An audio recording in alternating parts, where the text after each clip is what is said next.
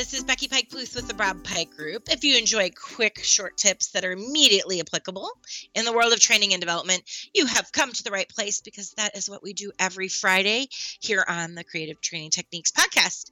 Also, feel free to click the follow button so you never miss an episode. And today's topic is giving you some fun ways or discussing some fun ways to reinforce fill in the blank, whether it's a rule, a procedure, a piece of content. We want it to be fun and interactive and engaging because we know through neuroscience of the brain, obviously, we want to get serotonin, all of those natural, great chemicals running throughout our brain uh, instead of having to maybe take take a pill for that although you know although ibuprofen is helpful, we want to create some fun ways that are free of ibuprofen to have some fun. So here is number one the find somebody activity. Now, some of you might call it classroom bingo or whatever else. I like to call it find someone who because it can relate to any piece of content concept and it doesn't have to be like a bingo board where it takes 20 minutes for people to fill it in. So basically i would maybe give a list and or put them into some sort of a table. And in there throughout the session i just say find somebody who knows where to go to find xyz content on our intranet. Find someone who knows where i mean let's do something simple like who knows where the bathroom is you know or find somebody who's not in your direct team to partner up with uh, find someone who can tell you what to do if you should run into challenges with fill in the blank. So it doesn't matter what your topic is, you get to utilize that, right, as a fun way for people to find someone. So, what I do is you give them that template, let them select a couple that they need to find because not everybody, I mean, if you give them a list of 12 things, there may be only one or two things they need help with. Whereas if I don't give them a list, they may not even know what they don't know. And so they don't even know if maybe they should be asking me something. So that is just a fun way instead of being like, you should know this, here's the list. And I give you like, you know, a list of really boring procedures. The bathroom is located here be sure to use colorful pencils. you know, like, no, I, I want to be the colorful pencil. I want to be the excited. Um, I love having the class create content. We're in a really fast paced day and age. And so I don't always have time to create matching games or, uh, you know, quiz questions or things like that. And so having people do the work, participants are responsible for creating on a three by five card, answers on one side, question on the other.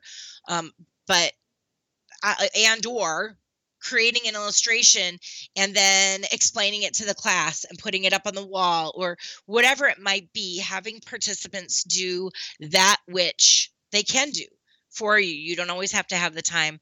You can make it as part of a reinforcement session during the session.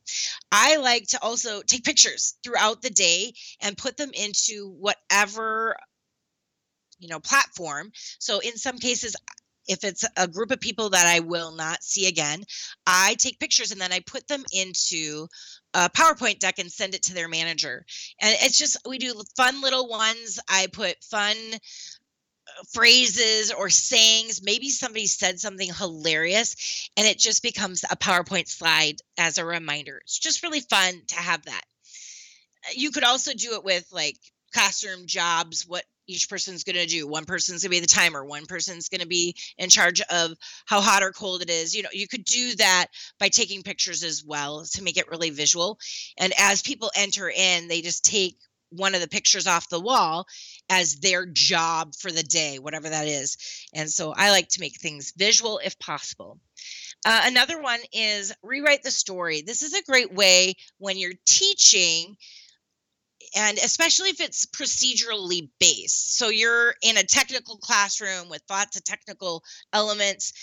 I have my learners rewrite the story in their own words using their own example and and it really brings it to life for them.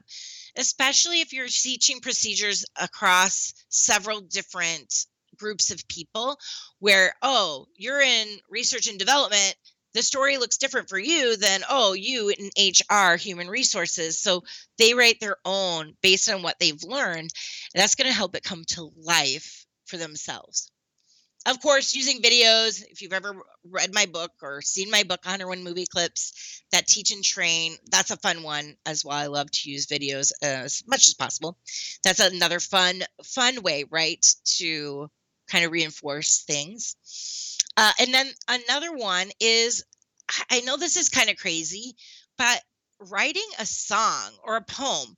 Now, it can be you or it can be the group, but as you listen to to poems or songs, um, I, I heard one just recently, and I'll, I'll share that just as we close here, that I thought was like, oh my word, Janice Horn, who is one of my trainers, just it was about taking charge of your classroom. And I thought, what a fun way to revisit content.